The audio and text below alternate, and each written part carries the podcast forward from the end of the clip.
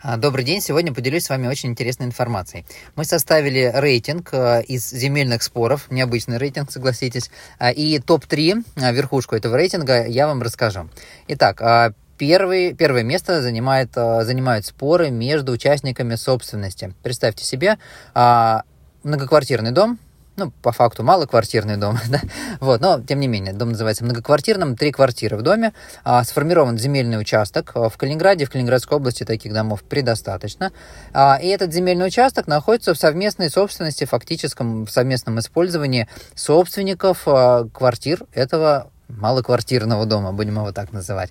И на каком-то этапе возник спор, что, ну, условно, площадь газона одного превышает площадь э, теплицы другого, а плюс парковка, плюс беседка принадлежит первому жильцу, второй не согласен, третий совсем не согласен, ну и так далее. Так или иначе, возник спор по использованию этого земельного участка. То есть на разрешение землестроительной экспертизы, да, ну, можно так ее называть, а, встает вопрос по распределению а, земли, а, определению условных частей, соразмерных площадям помещений в этом многоквартирном доме, которые принадлежат собственникам, и э, исходя из уже сложившейся застройки.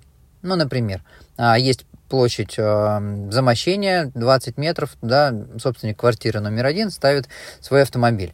А, при этом, исходя из распределения площадей квартир, э, собственнику квартиры номер один приходится э, 60 квадратных метров на земельный участок придомовой территории.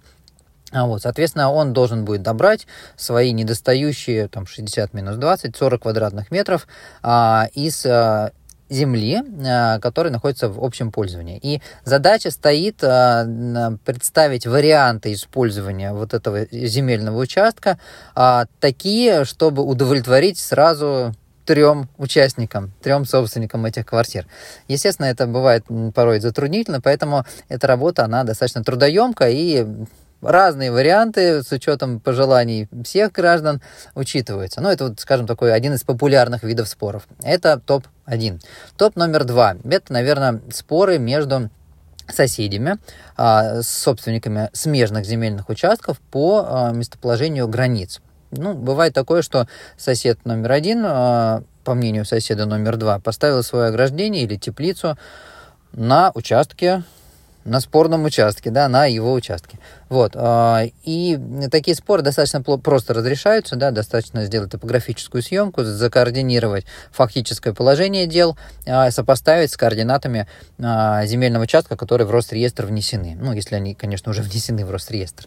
Ну, это, в общем, топ номер два, вторая позиция, это спор между соседями относительно места, фактического местоположения их объектов, границ земельных участков, ну и, собственно, всех улучшений которые спорно.